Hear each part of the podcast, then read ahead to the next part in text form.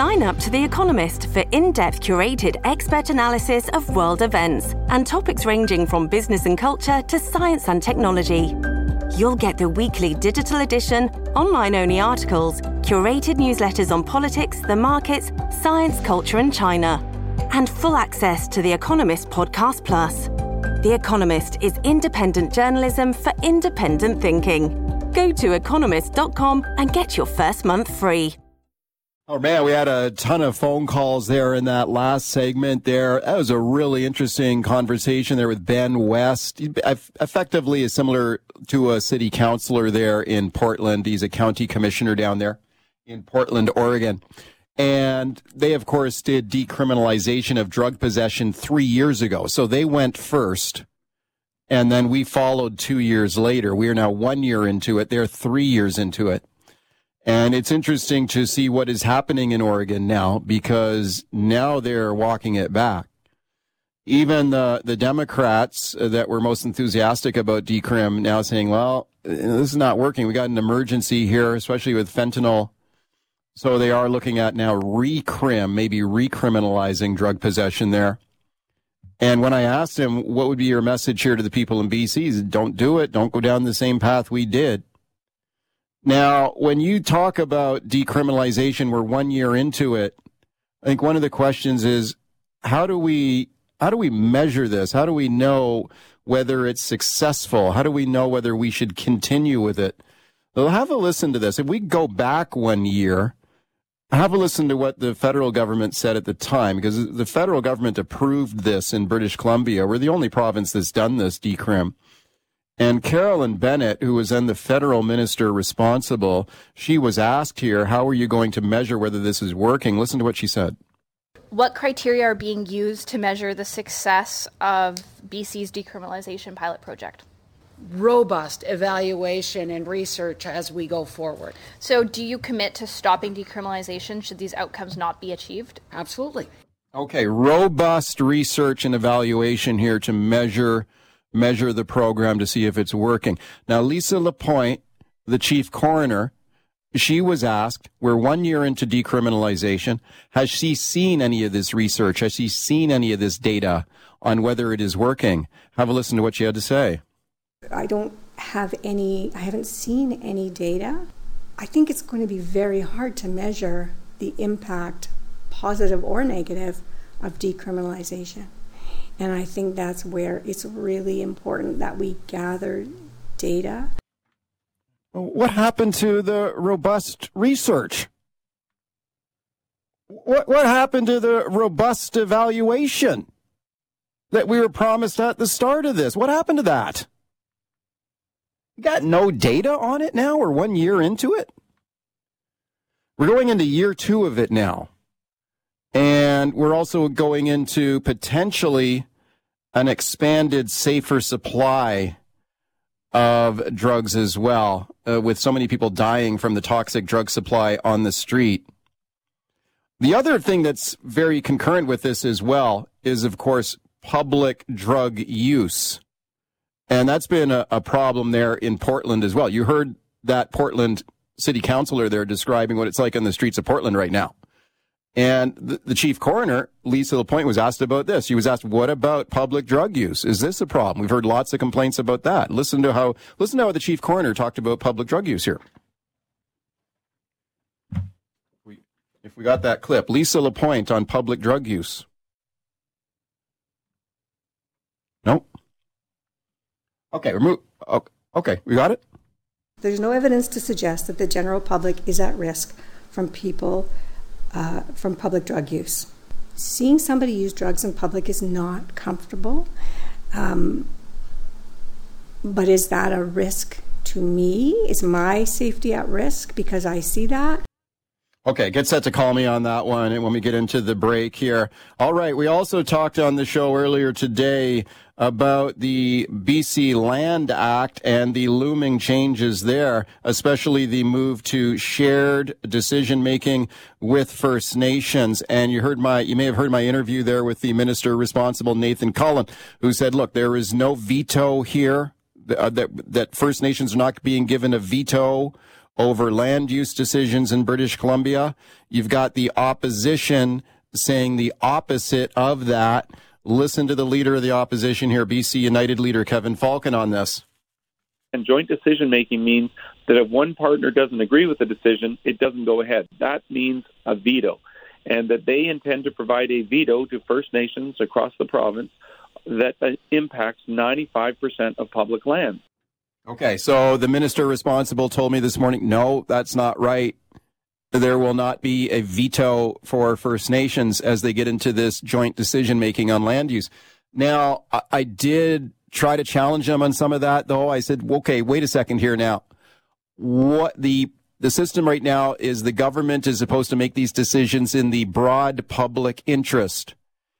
If the government, for example, decides that a new mine is in the public interest in British Columbia, maybe we need to dig up a lot of these new minerals to make all those car batteries we need and wind turbines. Okay, so that would be in the in the public interest here we approve a mine, and if the BC government thinks that is in the public interest, but a First Nation, let's say the local a local First Nation does not agree and does not want that project to go forward, I, I asked him, are, are you telling me the government would overrule the First Nation here?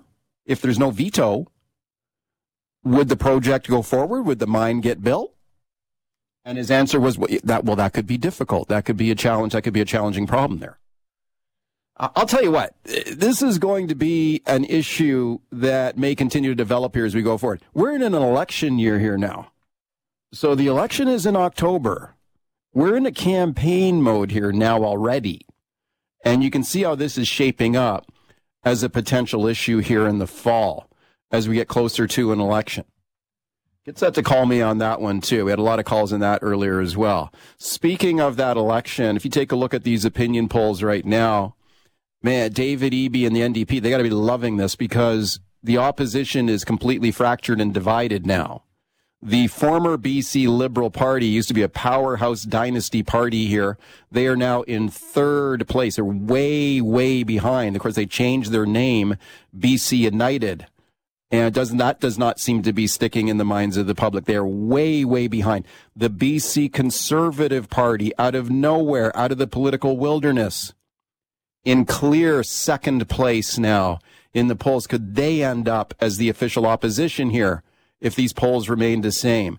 Now, I had John Rustad on the show recently, the leader of the BC Conservative Party. And I asked him, what about a merger? The problem is that you guys are divided now. What about a merger? You could merge the two parties, BC United, BC Conservative. You got perfect name right there. The United Conservative Party of BC. Why not bury the hatchet and do the merger? Okay? And this is what Rustad told me. Have a listen to this. It's very interesting. We actually put a group together, of business people, to approach the United Party before Christmas and to actually have some of these conversations. And there was no interest from the United Party. Okay, there was no interest. He said he had a business group approach him. He said, look, we want to do this merger. Let's get going. Let's get together here and maybe we can get that done. And I got Keith Baldrey joining me here now. Keith, what do you think I'm of late. that now? I know you're a little sorry. late. That's okay. I, I kissed the Blarney Stone a long time ago, so I can gab forever.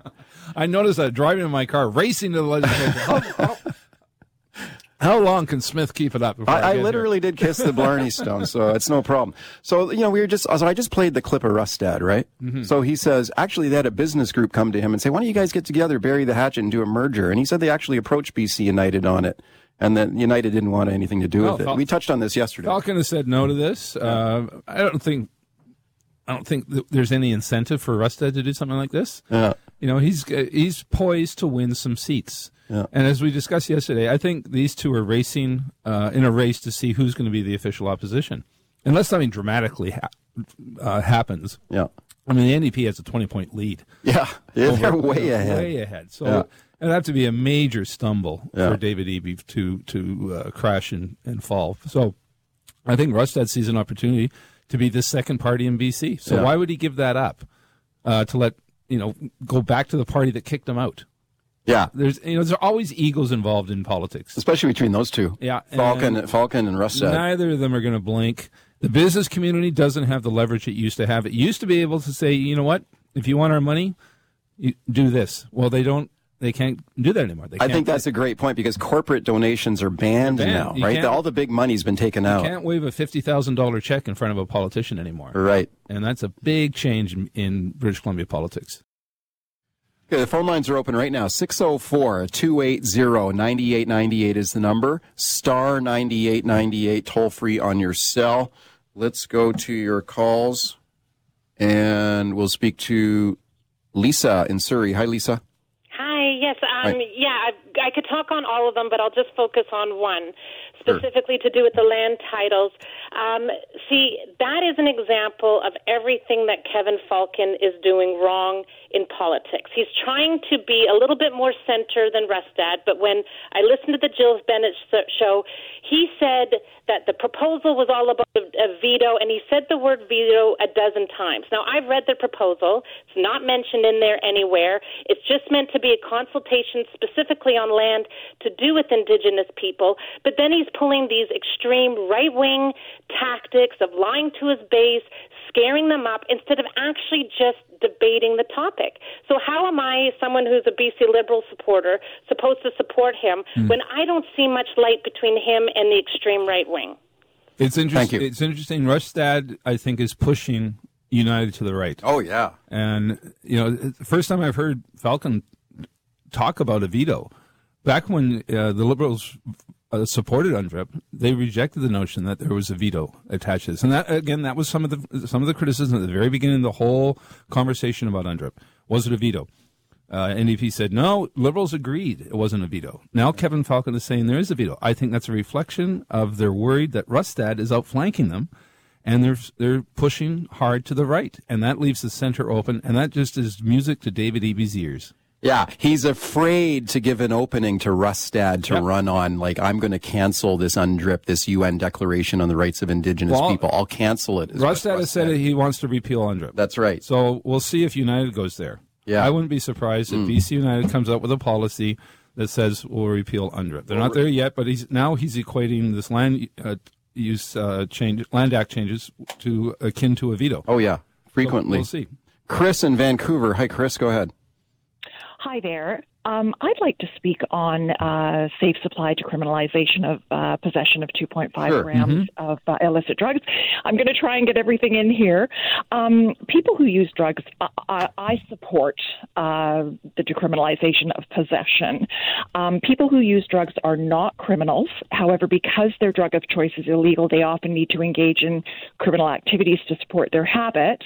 Um, I have a friend who's been a drug user for over 20 years and has been in out in and out of jail and in and out of treatment because of his drug addiction. Um, he's currently trying to get a psychiatric assessment so he can get into a treatment center that requires a dual diagnosis, uh, both uh, for addiction and for mental health. Um, but we're still waiting. Uh, we've been referred by his addiction doctor to mental health. We're still waiting to hear back. It's been two months. Um, so I really feel like the issue, you know, the, these aren't folks that are uh, that are out drug seeking just for the sake of drug seeking. The issue is the toxic drug supply. Um, And that is why I support safe supply and I also support uh, easier access to safe supply. Uh, you know, I mean, you'll you'll hear the saying "dead people can't get treatment," and that's basically what we're looking at here. We need way more treatment. We need easier access to treatment. My friend is homeless. He's on disability. Um, he's on uh, OAT therapy. He's using a drug called Kadian, which is an opiate. But you can't just go in and get uh, get the dose of the Kadian that matches uh, what his uh, fentanyl use is. You have to be Okay. slowly titrated up. Um, and the, the only other, yeah, yeah, go, go ahead. You want to make a I- final point? Go ahead. I want to make a final point. People Yeah. talk about, oh, we're, you know, the government is is uh, supporting criminal activity. In my opinion, by not providing folks with a safe supply, they are supporting the criminal activity of gangs and drug dealers, um, Mm. shooting, you know, random shooting in the streets, uh, that sort of thing. So thank you very Thank, much. thank you, thank you for a really good Thanks, call. Chris. That was, that was a great call. Yeah. Um, yeah, and your call, I think, highlights the complexity of the issue. There's no easy answer. There's not one one size fits all. Yeah. Uh, Decrim may be part of the answer, maybe not. Recrim, we had recrim for years, and more than eleven thousand. That didn't work either. Eleven thousand, more than eleven thousand people died since the public health emergency was called before decrim. Came. Now, the, the one of the interesting things she said there was she believes that safe supply should be expanded and these drugs should be easier to get, maybe without a prescription, which Bonnie, which uh, Lisa Lapointe has called for. Um, Lisa but this it. David government, Eby's rejected that. but th- that's it. Now, no this this party- government that does not want to go there. and neither that's going too far. Neither does BC United, neither does BC Conservatives. Yeah. So there's no political party that I can see so far that is attaching itself to that prescription. Why not? I think They're worried about a blowback I think they're worried about a, a pushback from public opinion. Yeah, especially if the death count continues to remain so high. And the death count will likely re- Yeah. continue to remain very high, whether we go back to recrim or, or whether we continue on with decrim. Keith, thanks a lot. Sorry I'm late. I'll That's be okay. time tomorrow.